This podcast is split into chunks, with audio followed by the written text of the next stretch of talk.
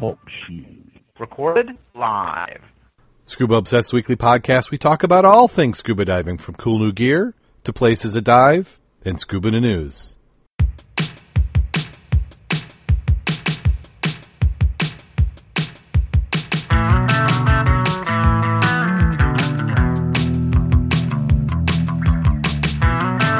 Scuba Obsessed episode 327 is recorded live May 18th, 2017.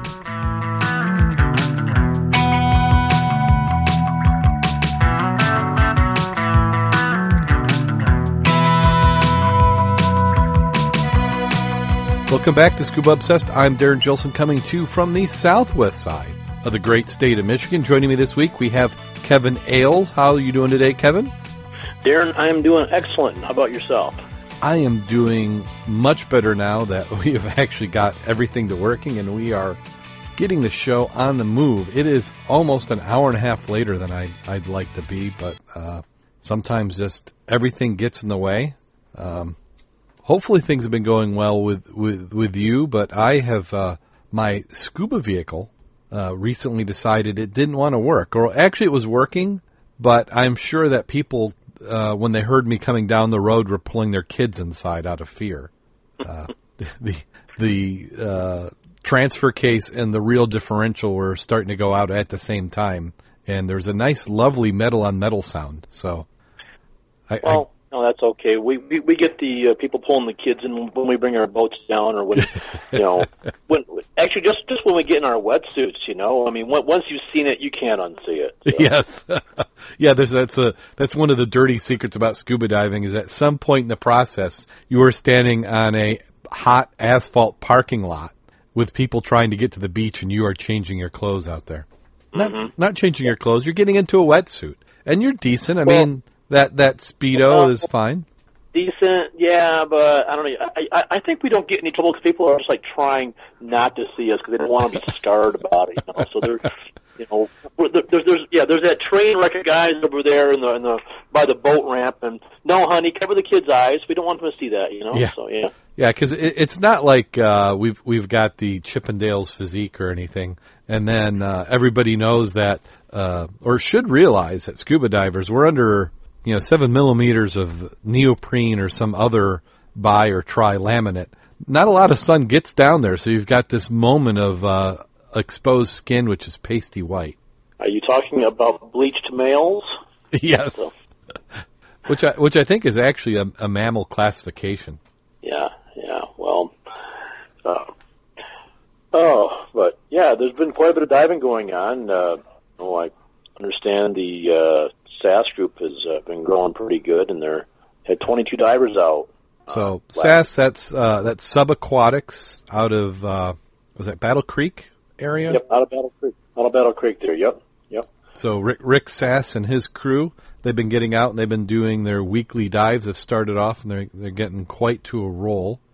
Yeah, they have a dive every Wednesday throughout the uh, summertime, and uh, looks like uh, Eric and Rob have taken over on managing it there, and uh, they've got quite the group going out. I understand they've got 44 divers registered with the group now, and so they had 22 out last night. I I dove with them uh, oh, a week ago and, and had a good time. Definitely a lively group. Always go to a you know a nice dinner afterwards. You know, you got divers of all different different abilities there. You got wet wetsuiters, you got dry suiters, you got different kinds of gear you know, lots of good people. It's a, it's always a good time. So. Well, excellent. And then I I know that uh, uh, Thirsty Thursdays have started up with the Mud Club and with uh, Wolf's Marine. So you what you can do is you can dive on Wednesday with SAS, and then Thursday come out and dive with the uh, the Mud Club. That's on the southwest side of Michigan. And uh, if you join the Facebook page, that's where a lot of the notices are, are coming in. Mm-hmm.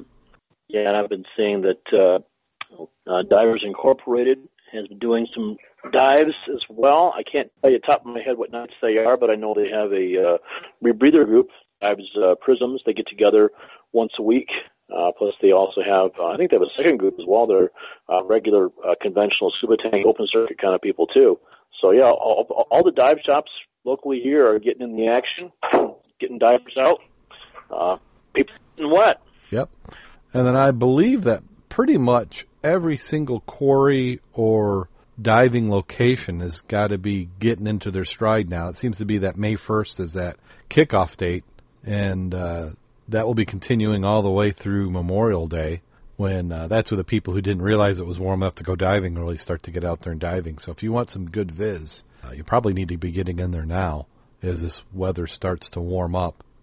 Yeah, and speaking of uh, kickoffs, I believe that this weekend is the uh, meet and greet going on in Gilboa. That's Gilboa Quarry in Ohio. It goes on from uh, 19th, I believe, the 21st. Uh, lots, lots of folks are heading up there. We had a, quite a few guys up there diving uh, there this weekend. So. Excellent. Yeah, I'm thinking. I'm thinking Jim is up there. Right? Uh, Jim is going up there. Bob Sweeney's going up there. I know there's a half a dozen different people just from our group that are going over there. Um, I'm sure the other shops who got people going up there as well. It's a pretty lively bunch going up there. If you, if, probably won't get a lot of sleeping done, but it's a, definitely an entertaining bunch up there for the uh, the Gilboa meet and greet. Oh, nineteenth to twenty first up there. And and meet and greet is a good name for it because just the collection of divers uh, bring them from all over the Midwest get together there and uh, swap stories, get some diving in. Uh-huh. Ruin some viz. I mean, it will start off good, but even the good divers will hit the bottom every once in a while. Yeah, there's been some comments made on the meet and greet page, which I'm not going to relay, relay about that there. But it's better to read those directly to lose something in Yeah. translation. yeah, you know, it, it is open water season, so you know, uh, get out there and enjoy it. So yeah, there's a lot of a lot of cool stuff to see at Gilboa. Um, I've been up there a few times, and they've you know there's planes and helicopters and cars and uh, of course you know a boat or 16 up there. So uh, you know they got you know a variety of depths. You know you you can see cool stuff in 20 feet. You can see cool stuff in in uh, you know 130 over there. They've got uh, quite a few fish. I know the owners have stocked uh, an awful lot of Think there's steelhead salmon in there. Well, rainbow trout, steelhead salmon, same thing. And you know you can feed them. It's kind of you know makes you reminisce a little about Jaws though, because the way those fish are stalking you around there, they're kind of expecting you to feed them. I imagine the uh, divers with the uh, food packets are the main source of food in there, and um, I almost don't want to do it because of the, the way they rush you. you know, Yeah. so well, we've we've talked about that in uh, some past shows before you were on. Is that we always thought that would be a good prank to pull on people? Is that you, you get a little mesh bag, uh, come go up to the dive shop there at the the quarry and buy some of that food, and then you just uh, you know attach it to the buddy who you think uh, could use a little bit of entertaining. yeah, there you go. Yeah, you just take a pocket. I mean, it, it's freshwater, so we don't have to worry about sharks, but uh, they're pretty close to the equivalent. Not quite as heavy, but they're certainly persistent. Oh, and then uh, chat room, uh, uh, Rodney is saying uh, Cheez Whiz in a tank valve works great too. Okay. I can see that. I can see that. Yeah. I mean, it's just like the proverbial, proverbial diver kick me sign taped to the back here is uh, Cheez Whiz in the back of the tank to get the fish to go after you. Yep. Let's get a good time. Let's do it. Yeah. Aaron, let's go to Gilboa. You and me. I got Cheez Whiz. Wait, that, that sounded really, really bad. So anyway, next topic. Yeah. Well, we've also got another reserve that uh, is looking for a little bit of support. We have Greensboro Scuba Refuge. Uh, they're looking at doing some improvements. The refuge is a 10 acre area of the Greens, Greenboro. Greenbo? I said Borough. It's Greenbo. So I can't even read uh, simple English. Greenbo Lake. It was designated scuba area in the Kentucky state owned state stake. God, I think I'm hungry. State owned park. The refuge is maintained and improved by volunteers through donations and fundraising efforts. All the volunteers who are there supply their own equipment and air that is needed when performing maintenance and other improvements duties. They said one of the uh, top priorities for the volunteers provide on-site air fills for divers and improve access to the refuge to both disabled and non-disabled divers. They achieve this through purchase of uh, scuba compressor and through construction of handicap-friendly access method. They said funds that are needed to purchase the compressors improve access in and out of the water. Any additional funds will be used to further involvement in the dive area. And they've got a GoFundMe site. So if you go to gofundme.com forward slash green bo scuba, and they're hoping to raise fifteen thousand dollars to help with the efforts. But any amount is appreciated, and you can see they've got some people who have started donating. So if you go over there, and we'll put a link on uh, the show notes for this episode, and you can give them a little bit of, of money. Uh, also, it sounds like it'd be a good place to go do some diving. Sounds like uh, Rodney here. I think Rodney is is Mulanix nine thirty. Yes. In the uh, chat room, saying that uh, the group you're talking about is his group. He has the volunteers. So. Yep. Got a got a good bunch in the chat room tonight. You know, we got Eric, we got Rodney, we got Nelson, of course, you and me. Uh, we've had you know quite a bit of banner going on before the chart before we even got started here, so uh, it's looking good. Yeah, it's it's actually I think the chat room's even even better than the show myself. Well, hmm, what are you saying exactly there? Hmm, I'm not, it's it's more it's more of a self criticism than anything else. Uh, you get what you pay for. So. yeah. Unlike me, who has not been getting any diving in, uh, I understand that you've got quite a few weeks of diving that we need to catch up on. Uh, what have you been out getting what doing? Well, uh, I listened to last week's show, and I think uh, Jim did touch on the uh, Lake 16 dives we've been doing. Uh, you know, up there with Bob and group a number of times. You know had great visibility out there and been touring it a lot more. Bob, Bob and I are both uh, divers, and kind of like get out there and see you know a little bit more. And I'm I'm still learning Lake 16. I haven't been up there that much. Um, did a dive last week with the uh, SAS bunch. Had a good time. Uh, kind of reinforced the whole idea that uh, rebreathers don't aren't really designed for shallow water. I kind of I thought that I had the skills, and uh, yeah, I've got I got an attitude check out of it there. You know, uh, I'm you know, No. well, it's like when you go ahead, Darrin. What was that? I was going to say when you say not meant for shallow water, what's the relative shallow? Is this twenty feet and less? Yeah, if, if you're under 30 feet, the uh, rebreather uh, kind of struggles. Well, and, and, and actually, I'm sure a lot of it is just you know user error because I'm quite new at it. I've got you know all about I believe 14 dives on the rebreather now. Um, you know I'm I'm very new at, at this. I'm certified and everything, and I've you know got um, you know 528 minutes with uh, Rich Sinowick over there in uh, Monroe, Monroe, in Ohio, getting certified on it there. But you know, it's just the, your, your PO2 changes so much when you're in shallow water, and your buoyancy, of course, changes so much rapidly when you're in shallow water, and just the going up and going down. I was with a, a diver who was um, about as experienced in scuba gear as I was in, in rebreather gear, and we thought we'd be a good match. But I, I needed to go deep, and he wanted to go shallow, and it just, you know, it, it was entertaining. I learned a lot out of it, but I learned no, I'm going deep, so I got to stay deep. So uh, Yeah. no, but it was a, it was a good bunch. You know, uh, we you know of course we, there's always a, a watering hole afterwards, and we we get a bite afterwards at uh, I think it was latitude 42 over there. Um, always good folks, good conversation. Because you know we all know that diving is not just about the dive; it's about the people. It's not just about the wrecks; it's about the company. You know, and the you know the uh, SAS dives, the muddy dives. We all kind of honor that tradition and, and do quite well, with it, I believe. So. Well, excellent. Yeah, uh, sounds good. Uh, any other dives you've been getting in? Well, uh, see, on Monday, I was, I had a dive plan for Monday, which was canceled, and I've been watching the weather, kind of want to dive the Argo barge over there in Lake Erie. It just kind of, when the story came out a year and a half ago, it seemed pretty cool. Um, the Argo, uh, was a, uh, bulk, uh, carrier barge that was being hauled illegally in 1937 from the uh, Keweenaw Peninsula over to New Jersey with a uh, there's a petroleum product in it, uh, butanol, I believe is what it was, and the barge. No, they had all kinds of problems getting this thing down there. I mean, they had it overloaded for one, so it only had, from I understand, about six inches of freeboard on it. Uh, the, barge wasn't licensed to operate in the Great Lakes. It was licensed to operate in rivers only. So there probably was a little bit of greasing with greenbacks going on from port to port up there. Uh, I know that in, I think I want to say it was October of 1937.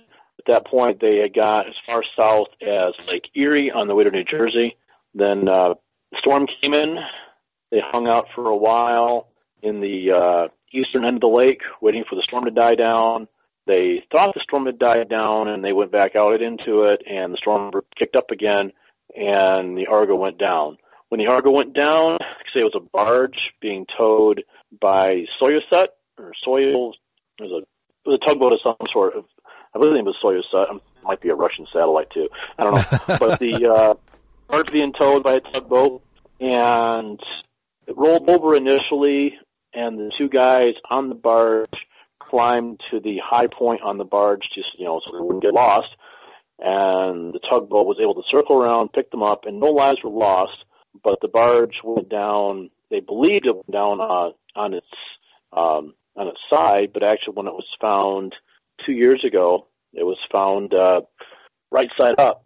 Um, people were looking for something else in the area, which out of Wreck Hunter respect, I'm not going to say too much about what they're looking for, but there's, uh, of course, a lot of other projects going on for different boats in Lake Erie. And it looks like Eric has shared the link to this. Yes, very nice. Eric Roloff just found the link for the for this uh, for this um, you know, Detroit Free Press. We can actually do some scuba in the news for it, I suppose. Yeah. But the uh, the ship was found upright and was recognized as being the Argo. At that time, the Coast Guard was notified, as was the uh, oh, not saying Department of Environmental Quality, oh, the, the EPA, because at the time the Argo was considered the greatest in potential environmental hazard in the Great Lakes. There actually are a total of five different vessels in the Great Lakes which are considered a potential environmental disaster. Surprisingly, uh, the Edmund Fitzgerald is now number one. Prior to the Argo being found, the Argo was number one. Uh, these are vessels which have a substantial amount of some kind of a contamination product in them, be it petroleum or a hazardous cargo, um, something which, if it leaked out, would really be a, a, a bad deal for the environment. Well, they got right on it and uh, hired a uh, professional dive company to go out there, and they went down and they they pumped it out and took all the uh, hazardous petroleum out of it. Um, it didn't make an awful lot of news. This was going on uh, December of 2015. Uh, fortunately, I guess they had a break in the weather and they will get out there and take care of this and, and get it get it cleaned up. You know, there was no major loss of uh, contamination. Some sources say 10,000 gallons. Some sources say 33,000 gallons uh, is what came out of this thing. From what I understand, when initially it went down, the thing had uh, like 100, 190,000 gallons of petroleum on it. You know, when it first went down. I think it's like about 128 by 25 feet or 30 feet. Is that okay? Kind of. I'm looking at Eric's article here. I'm trying to see what the. Yeah, okay. It's saying it had between 100,000 and 200,000 gallons of benzol on it initially, and it measures 120 feet by 34 feet. There you go. Um, it's found by Tom. I'm gonna. Sorry, Tom. I'm gonna hurt your name. Not the first time. Tom Kowalczk, and he's uh, from Clue, which is a Cleveland-based underwater archaeology outfit look, looking for shipwrecks. I believe that's some what the Clue stands for. Cleveland, yeah, underwater archaeology. There you go. But anyway, I'm getting a little off track. Uh, to me, it just looked like a cool dive because it was only uh, 48 feet of water. Clearly, a lot, a lot down there. Uh, I saw a presentation by Kevin Magee over Our Underwater this spring, and uh, the numbers were visible. The GPS numbers were visible during that uh, presentation. So uh, you know, and, and plus the numbers are actually, if you look for them, you can find them. They're, they are, they, you can find them online. The uh, but there's a lot. To, there's a, you know, clearly it's a big ship, shallow water, a lot to see down there. And Kevin Magee also made it pretty clear that it's no longer considered a contaminated site because the first people that dove on it uh, didn't go so well for them. The uh, was a uh, commercial diver that went down there trying to find the leak on it and apparently his dry suit valves were melted and his uh, mask was etched. And you know, we're not talking about one of our little, you know, eighty dollar dive shop masks. You know, we're talking one of those twenty thousand dollar professional diving helmets. Okay, got got etched. So that was just from uh, the contaminated uh, petroleum product. Yes, yeah. Wow. Apparently, the, uh, the, the petroleum was such a, a harsh solvent that uh, it was, you know, still 80 years later capable of uh, melting plastic and etching glass. So pretty severe stuff. Wow, and you would think that the dilution over that amount of time would have carried it away. You'd think, you know, and, and probably a lot of it had because, you know, this article here I'm seeing from Detroit Free Press says between 100,000 and 200,000 gallons of Benzol, but the highest recorded amount that I've seen that they took out of it was 33,000 gallons of seawater and uh, Benzol mix. So, yeah, probably the, the vast majority of it has leaked out over the years. I'm sure it was. But, uh, you know, I, I just thought it'd be a cool dive to check it out. Yeah. And, and it was. Um, I understand the visibility out there is usually just about a chocolate milk dive, but I know from watching wind patterns and things and the, you know early season visibility that if there's going to be some good visibility, it's going to be this time of year. And sure enough, the weather was great for it. Went out there and almost completely flat water. Um, beautiful, beautiful day. Got out there, was glass. Was able to run the side scan over it, get some real nice pictures of it. Uh, it was cool dive. Um, 17 miles offshore. it was a ways out. Wow. Uh, How long does it take on whatever boat you were on to get 17 miles? Well, I just ran it at 20, 22 miles an hour, so it took me, you know, 45 minutes to get out there. Oh, big of a, wow. Actually, actually, it might have been a little more than that because I, I had to hook around an island. There's, uh, I think it's Kelleys Island in between. I had thought that it was only 11 miles offshore, but I guess it's 11 miles from Kelleys Island. And by the time you hook around Kelleys Island, um, when you launch, you're probably close to 19 miles each way. But it was a you know, beautiful, calm, flat day. I wouldn't have gone if, if it wasn't. Uh, it was uh, you know great dive out there. Curiously enough, though, it looks as though uh, the local fishing community um, there are a number of nets out there. I thought they were booms from the oil from the oil collection when the thing was leaking, but side scanning, no, you can see they actually were nets. Um, I guess that area is a popular fishing area. so, oh.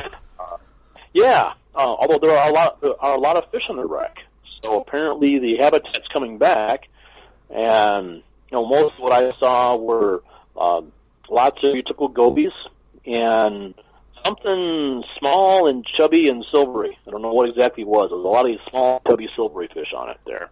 Hmm. So now, what what depth is it at? Uh, 48 feet to the bottom. I want to say the high point on the wreck is probably right around 35 feet. It does come substantially off the bottom. It's, it's, resting on the bottom there, which appears to be kind of a, I don't know, a medium, medium hard clay. I know my anchor had a lot of clay on when it came up, and it wasn't like the real soupy stuff. It was a, you know, had some, some substance to it. It's not settled in that much because I was able to kind of get under the bow area. Uh, you know, the bow, it's kind of, the hull is kind of built like a, you know, a flat bottom John boat.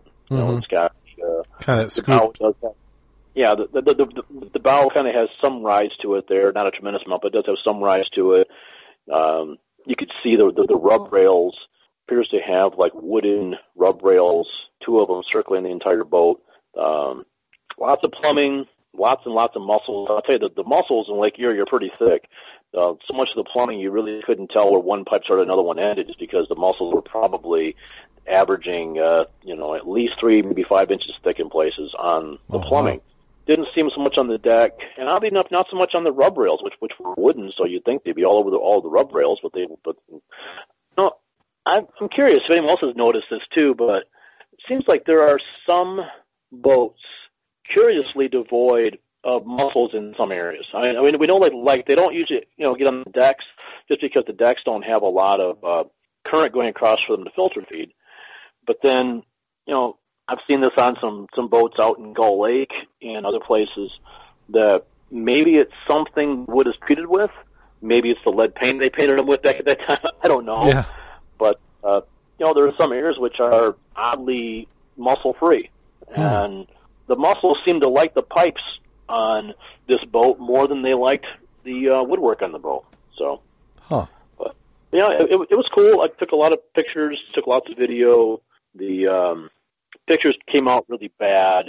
Uh, I forgot that when you're dealing with, with a lot of a lot of particulate in the water, you really need a steady, slow hand on your camera because your camera is going to have a hard time deciding if it wants to focus on the crud or focus on the target.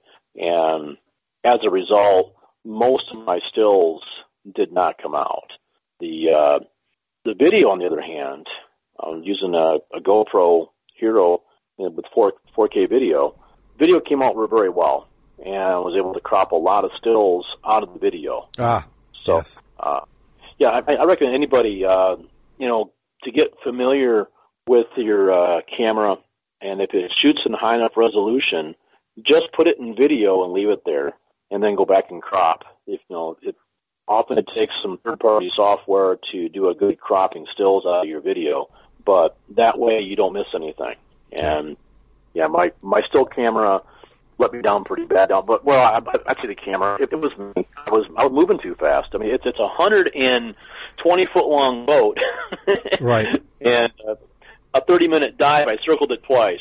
Yeah, it's probably going a little too fast. no. But I know what you mean. Some it's it's interesting how that works. Uh, I've I've I've got a fairly nice camera that I use, and I have noticed that on that camera, if I put it in video mode, I don't get as good of I don't get good video. But I find if I got a good video camera, I can get good stills off that. It's Mhm. it's interesting how that works. Yeah, I think what it is is that when the uh, camera's in video mode, then it doesn't have to. Each time you press the shutter in still mode, it has to focus for that each individual time you you, press the shutter. But when Mhm. you're in video, it's like constantly focusing. So when you you know when you're reviewing it image by image, you know like a I think the the, the GoPro shoots uh, 15 frames per second in 4K. So for each second, you have 15 frames to choose from to find one that's properly in focus. And yeah, you know the GoPros aren't like a you know a, multi-thousand dollar um, Canon or something there, but for what you for what you pay for, they do a, a pretty pretty good job. Uh, I've, I've been pretty happy with, with what mine has done. So Yeah.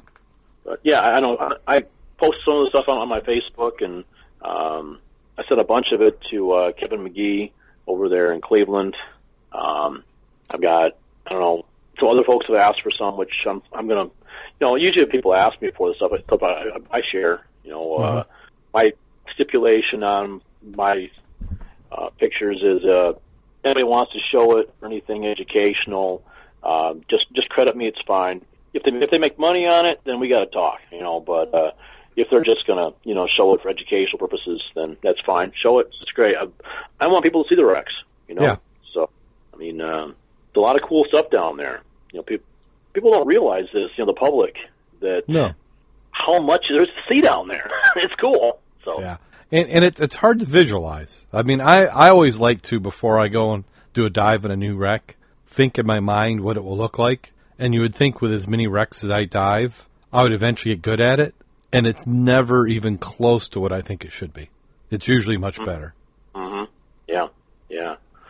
Well, uh, you know, I've seen it on some of my friends' Facebooks when they're talking about diving, and a lot of times they'll be talking about like, having a you know a superpower, how you can you can float in the water or you can breathe underwater. No, I I can fly. You know, Yes. when you're down there, I mean, you you you are flying. That's the closest thing you're gonna gonna find to flying without a jetpack, Yeah. and you can hover over wrecks and yeah. Well, and here's the thing that I love, probably the absolute most about it, is I'm not thinking about work. I'm not thinking about any problems I've got. I'm relaxed. I'm in, in just a great place, both mentally and physically. So uh, it it's like therapy. You you just can't beat it. It, it is therapy. It's it's uh, hy- hydrotherapy, hydrotherapy or compression therapy or whatever you want to call it. So Uh, two weeks ago, you were talking about getting out on Lake Michigan. Were you able to get out there at all? it was not one of my better dives, but yes, uh, went out to the Ann Arbor, and I don't know, uh, wind was out of the south that day. Um, my my surface support was not real impressed with the conditions. she was trying to talk me out of going down there. Oh, but uh, like, no, I'm here. I'm going. Uh, the Ann Arbor, if the wind is out of either the north or the south, it can be a pretty difficult hook with the anchor. It's nice if it's out of the west, which it usually is. It's not that hard to hook. But the north and south. Oh, and by the way, the Ann Arbor is an iron wreck. Hooking with the anchor is not going to hurt it. At least not with my little 17 foot boat. So I'm not damaging the wreck by hooking it with you know my little Danforth down there. Uh, I don't. I don't think there's any anchors other than maybe a giant Coast Guard vessel. And when I say giant, I'm talking 200 plus feet. There's Mm. any anything short of that is not dropping an anchor big enough to. I mean, you might knock a few mussels off it, but And please do, please Yes. do. because it's There's it's got of- it's got steel rails on it that they ran train cars down. Mhm. So It is a pretty stout vessel. Yes. yeah, yeah. But no, I that was not one of my better dives. I I buoyed it. Well, I mean, I I, I, didn't buoy it. I tossed a marker at it. I have these little swim noodles with uh, a one pound sinker on them and lots of line. And I think that the wind was strong enough that the little one pound sinker was not enough to hold it in place. So when I dropped my anchor, I ended up being uh, not that close to it. I knew with the wind direction that if I didn't see it when I got down there, it, it would be just to the north. So I dropped the the wind was, wind was out of the north northwest at that point. Yes, and I you know, dropped the anchor and went down the line. Got I had wonderful visibility at it's 160 feet to the bottom, and when I was 60 feet down, I could see the bottom. So I had, I Oh. had 100 foot visibility. Oh, I, Uh, that, that- I've I've been on that wreck with that exact same visibility, and that is probably it's not my best dive, but it's in the top ten. Yeah, it it is cool. I mean, when you can see the ship, uh, I'm not sure how many of our listeners have, are familiar with this wreck, but the Arbor number five. Yes, we talk about it quite a bit on the podcast, but it's it's a cool it's a cool wreck. Yeah. It actually speared the bottom, and the wreck is sitting at about a 60 degree angle coming off the bottom. So the uh, stern rail is the highest part on the wreck, and you know it sits up substantially off the bottom. It's really cool on side scan. Take a look at this thing. Uh, you know, it's you, there are advantages there where you you look up and you can see these massive 12 foot propellers above you. Okay, it's it's really cool. It's Yeah. really cool. It's a great if you want a good photo op. If you're going to be in Southwest Michigan, if you're not afraid, or not say not a, not a matter of afraid, but if you're able to go to the deepest parts of recreational diving, there's a great photo op of having those propellers behind you.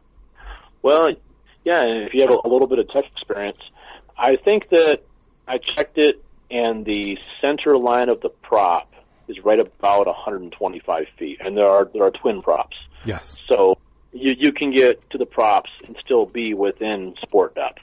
So, I mean, it's it's even even maybe even a little bit below the props within sport depth.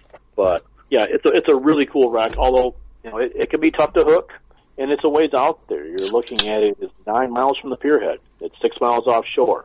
It's uh, you know it's it's it's a pretty good haul. I can tell you that I've used the numbers to get there that are on the uh, MSRA, the Michigan Shipwreck Research Association website, and those are good numbers.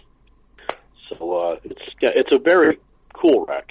You know, if, you, if you can get out there, um, there are some charters in the area now which are heading out there. Yep. I know that uh, Kevin Sir takes people out there from time to time, so we do have an operating charter in this area now. Want to get in touch with him? So I know Kevin Sir quite well. Good guy. He'll he'll, he'll give you a, a good ride. He will take care of you, get you safe. He's got I think a 27 footer which he trailers port to port. Oh wow. And he will take yeah, it, it, it's a big boat. It's a modern one. It's but boat's not more than five years old. Can't say off the top of my head what the what the model of it is, but it, it's fully set up. Uh, he's uh, it, it's a six a six pack boat, Uh-huh. and he will launch out of anywhere. I want to say from Manistee south, uh, no, as far south as you want to go. Uh, Now, now is that one? Is that an aluminum hull with dual outboards? Uh, no, it's uh, fiberglass, I Okay. believe, with the single inboard. I'm not sure of the powertrain, but I know it's it's a, it's a fiberglass boat. Okay. So. Yeah, well, it's good to, that there's some uh, charters out there. Yeah, I mean we could definitely use them around here. I know it's been kind of a kind of hit and miss in this area for charters to operate, Yeah. but I think Kevin's got the right idea with uh, covering lots of ports. I know he ran a number of charters. I think he, he, he's kind of attached to uh, subaquatic sports, Mhm. and uh, so I think if you want to do do booking with him, I think you contact subaquatic sports. I'm not quite sure how that works there. Yeah. but uh, I'm sure he can be found online. but no, uh, Kevin's a good guy. He's he's also a diver. He's a tech diver. He's uh, dove most of the deeper wrecks in the area, so he knows the stories. He knows what you're going to see on them. You're going to get a really good pre-dive pre-dive briefing about you know where you want to go, what you want to see down there. So yeah, Ke- Kevin's good people. Yeah, and and that's something to, to think about. That's a little bit different than if you're used to doing Florida charters. If you got one of the Florida cattle boats, and they've got the a lot of times they're like a catamaran where they're going to go out, and you, and many of those will have a dive master take you down. Uh, in the Great Lakes, it, we tend to be more taxis.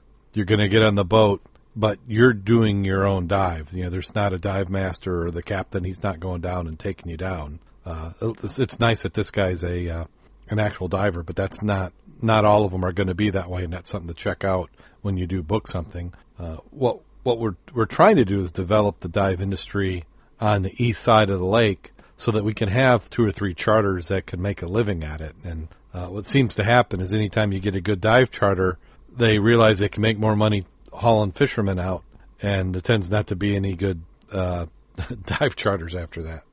Yeah, it's kind of a shame. We we, we do have some cool wrecks. You know, uh, you know they are they are here and there. I mean, up in you know you've got you know, stuff which is very historic, stuff which is uh, quite intact, um, stuff which is in sport depth, stuff which is which is in tech depth. You know, we've got some marvelous tech dives out here as far as the uh, Hennepin and the Akeley. Um, you know, very historic stories on these boats. Really cool stuff. Uh, just uh, it has been a bit of a challenge maintaining charter to go up to these guys.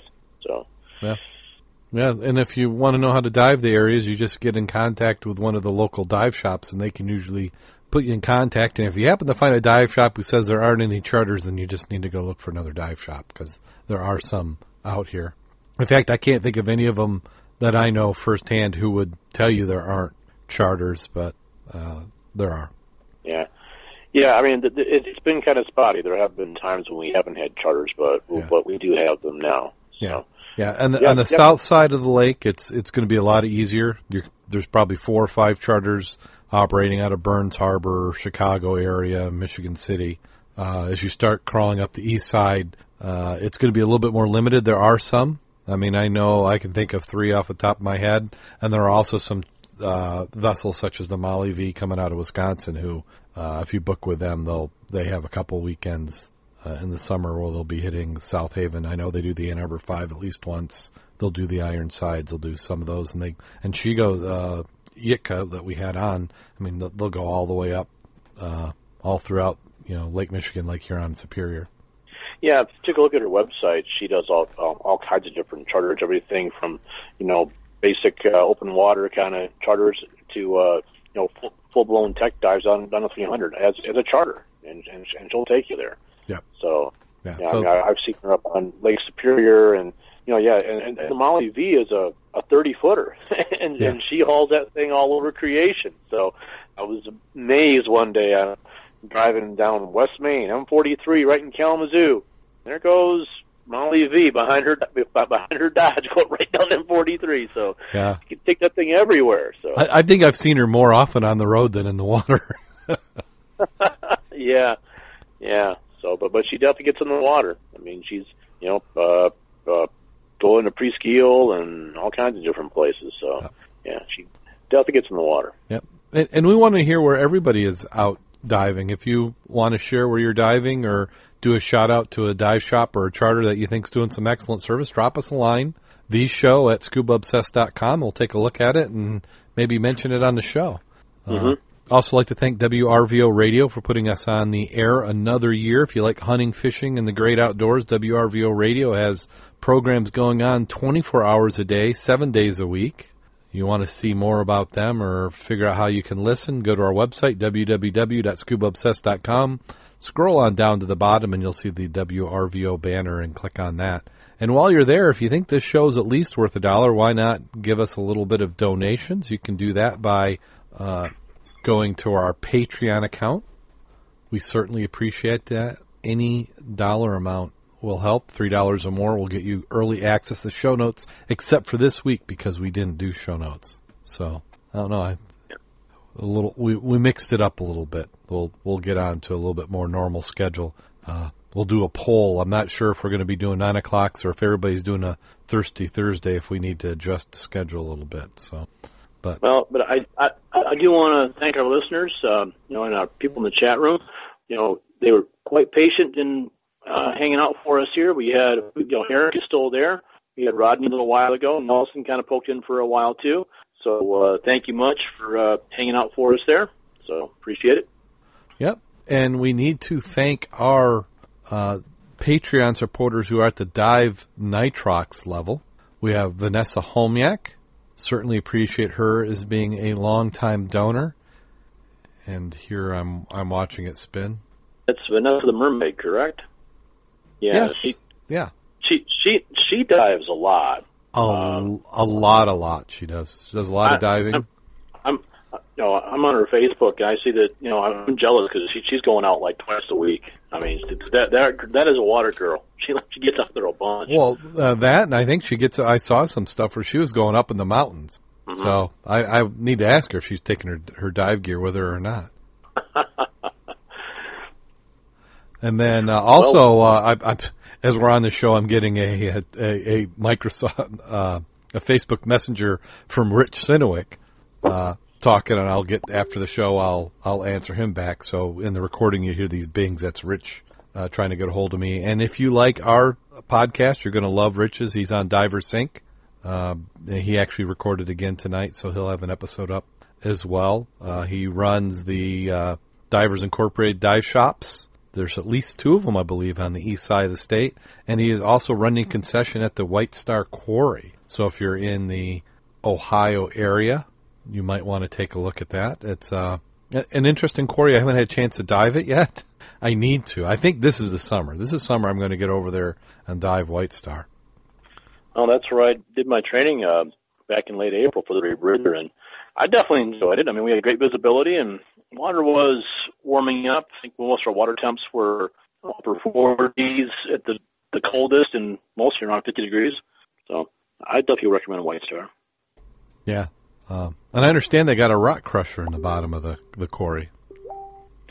Yeah, um, I think the deepest part of the quarry is uh, the channel. You get down there in the rock crusher pit, and you know it's like I don't know, 75 feet, something like that down there. Not I don't think quite quite hits 80 feet there, but know it's cool. It's uh, you know it's kind of fun. You get down there and uh, there's a bowling ball in that rock crusher, and if with your buddy, you you know if they don't see you do it, you pick up that bowling ball and you drop it, and in the water how the sound carries, it'll make you it'll make your heart just jump. And it'll, I mean, your your your buddy, well, hope they're in a wetsuit because it's not fun to soil a dry suit. You know, so. yeah, I, I can imagine. Hey, we got Karen Mann just joined us in the chat room. She's given us a report on the uh, Thirsty Thursday dive. Three to four muddies were in the water at Round Lake tonight. The water was 72 degrees. Okay, nice and bump. 72 degree water at Round Lake? Oh, it must be a shallow lake to be that warm. Wow. So, how was the viz? See if she's listening to me here. Yeah, but look at that. Like I mean, a, I'll, I'll, go ahead. I said I was going to say this is like a live uh, underwater report. So if you're in a chat room, you're you're getting as fresh as you can on diving conditions. Well, say we're, all, all the shops are getting getting their clubs out, so everyone's everyone's getting out, everyone's getting wet. Uh, you know, dust off dives or you know, you know, get out there. You, you come on, folks. You got no excuse not to get out there. You know, the weather's weather's turning, at least in this area. Uh, you know, we haven't got uh, everything all silted up yet. Algae hasn't had a chance to grow. Visibility is not going to get any better as the year goes on. So get out there and get wet, guys. Come on, let's do it, and girls. Yep. Yeah, and even if your gear, your gear's not serviced, take it in, apologize to them. They'll they'll still service it.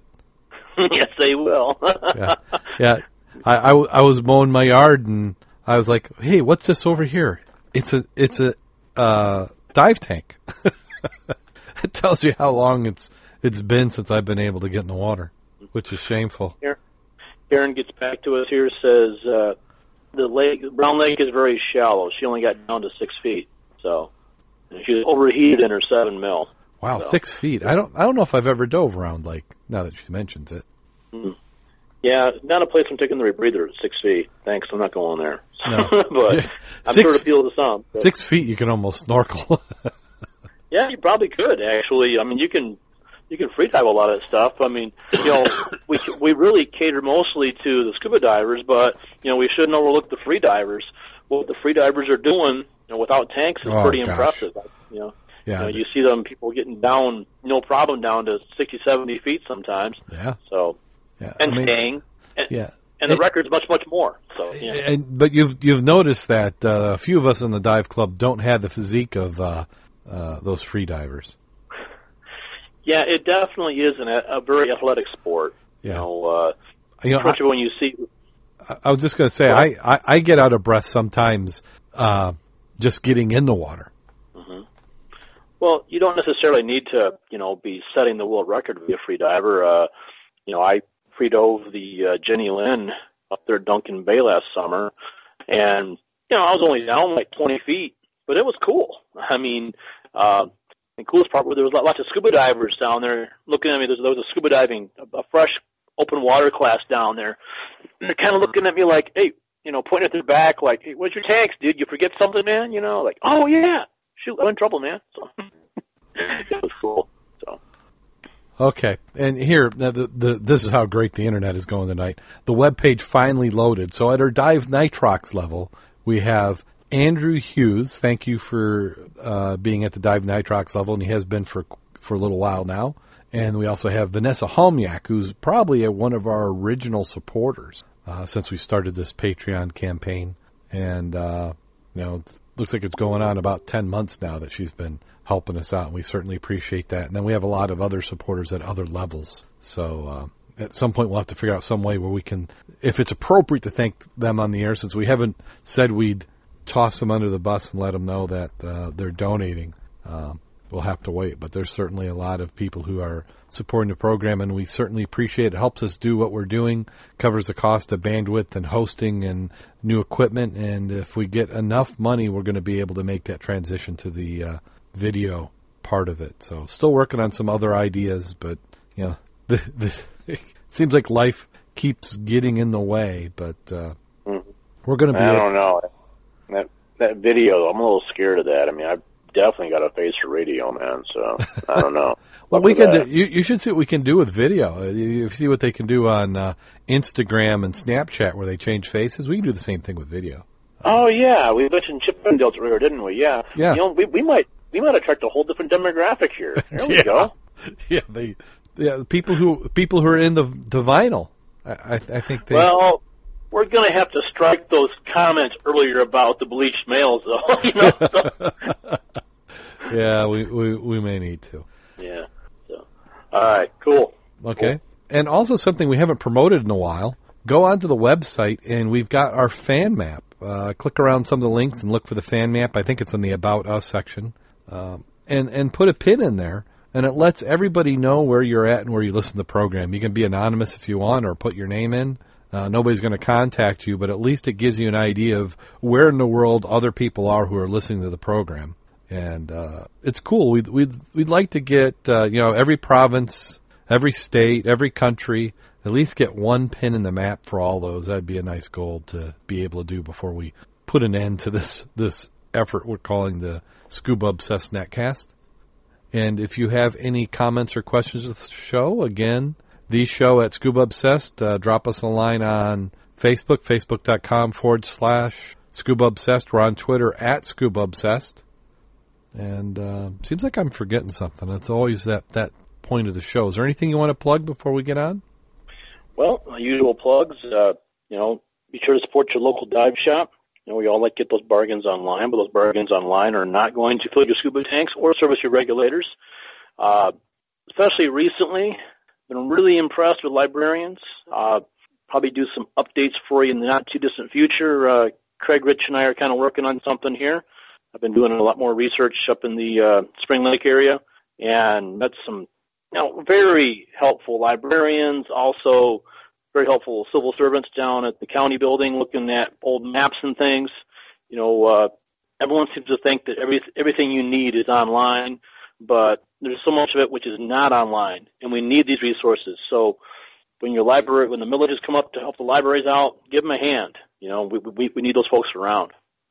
Certainly do appreciate those librarians. The librarians are hot, at least most of them. No guarantees, but most of them are. There are some very hot librarians here. Is- oh yeah, isn't I mean, that surprising? I don't want to say should be. I guess I shouldn't be surprised, but you know, that's not. It's like I, if you're going to stereotype in your mind, you think lunch ladies and librarians, but in reality, a little bit different. Maybe it's just me getting older, but Well, it's part of you being a diver too. You know, there's a, yeah, we got a reputation for a reason here. So there's a reason why that that that end of the night joke is never going to be rated rated PG or even Yeah. PG thirteen. You know, so yeah. So uh, yeah, so uh, cover the ears, hide their eyes, shuttle the kids out of the room because I think it is that time of the show. bring it on. And this one again is from Rodney. It it has an angle that I think we've done before, but you know what? Rod found it and he took a little bit of time to personalize it. It actually has a few names you may recognize. So, without any further ado, here we go. Four guys were on a dive trip. None of them wanted to room with Darrin because he snored so badly. They decided it wasn't fair to make one of them stay with him the whole time, so they voted to take turns. The first guy spends the first night in the room with Darrin and comes to breakfast the next morning. His hair's a mess, his eyes are bloodshot. He says, Man, what happened to you? He said, Darrin snored so loudly I just sat up and watched him all night. The next night, a different guy's turn. In the morning, same thing. His hair's all standing up, eyes all bloodshot. Man, what happened to you? You look awful. He said, Man, that Darrin shakes the roof with his snoring. I watched him all night. The third man, uh, the third night was uh, Mac's turn. He was tanned, older diver, a man's man. The next morning, he came to breakfast, bright-eyed and bushy-tailed. Good morning, he said. They couldn't believe it. Man, what happened? He said, Well, we got ready for bed, so I tucked him in, patted him on the bottom, kissed him good night in the lips. Darrin sat up and watched me all night.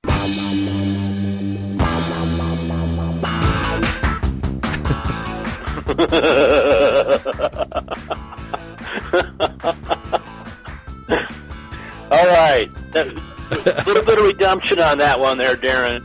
There's some redemption on that one. All right, I like that. All right, that's cool. And, That's and cool. and I do warn you, I do snore. So uh, if you ever have the opportunity, after that joke, I don't even know if I should mention. Yeah, I, I I tend to saw some logs too. I know my trip down to Bonne Terre, my roomies were telling me I was lucky that I woke up that morning and not smothered with a pillow. So, hey, that's me. So, I've had that. I barely made it out of the robotic season alive. okay. Well, we're glad to have you back, Darrin. Thank So- you.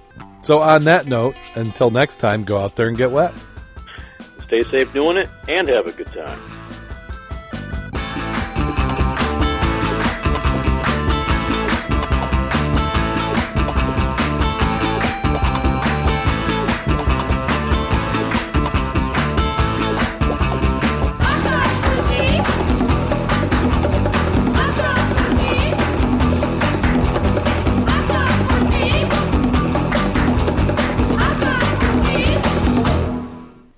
Recording has been completed.